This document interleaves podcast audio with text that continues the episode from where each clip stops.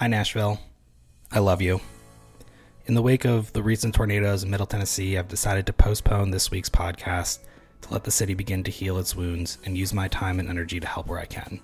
We will be back with an all new episode next week. For those listening who are not in Nashville, Tuesday, March 3rd, 2020 was a very somber day for our city. That morning, thousands of residents woke up to see lives, homes, and businesses destroyed. It's hard to express the grief and sense of helplessness that comes with a disaster like this, something you can't truly feel unless you are unfortunately part of a community where this type of event takes place. We see it on the news all too frequently these days fires, gun violence, tornadoes, hurricanes. That it's really easy to build up a callus towards these type of events as someone from the outside looking in.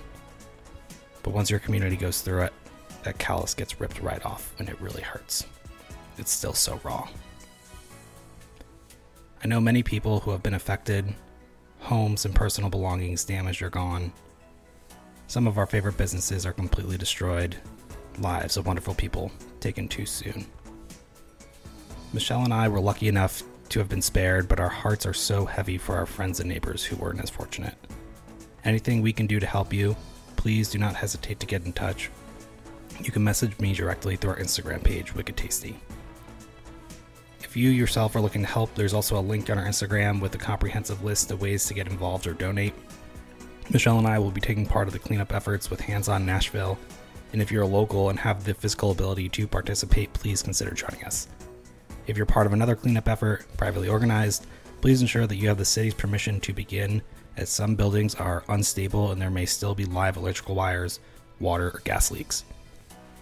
If you're looking to get involved financially, there's also a number of organizations taking donations, and there's also a number of GoFundMe and other crowdfunding platforms organizing donations. If you choose to donate to one of those funds, please ensure that you know where your funds will be distributed to and who. Also, make sure that you understand the site's fees and service charges. I saw a quote on Instagram the morning after the tornadoes hit, and I can't stop thinking about it, and it's what I want to leave y'all with. Today, in its devastation, you will see Nashville at its best. Isn't that the truth? I love this city. I love the people. I love the businesses. It's a special place. This is our fucking city. We are Nashville Strong.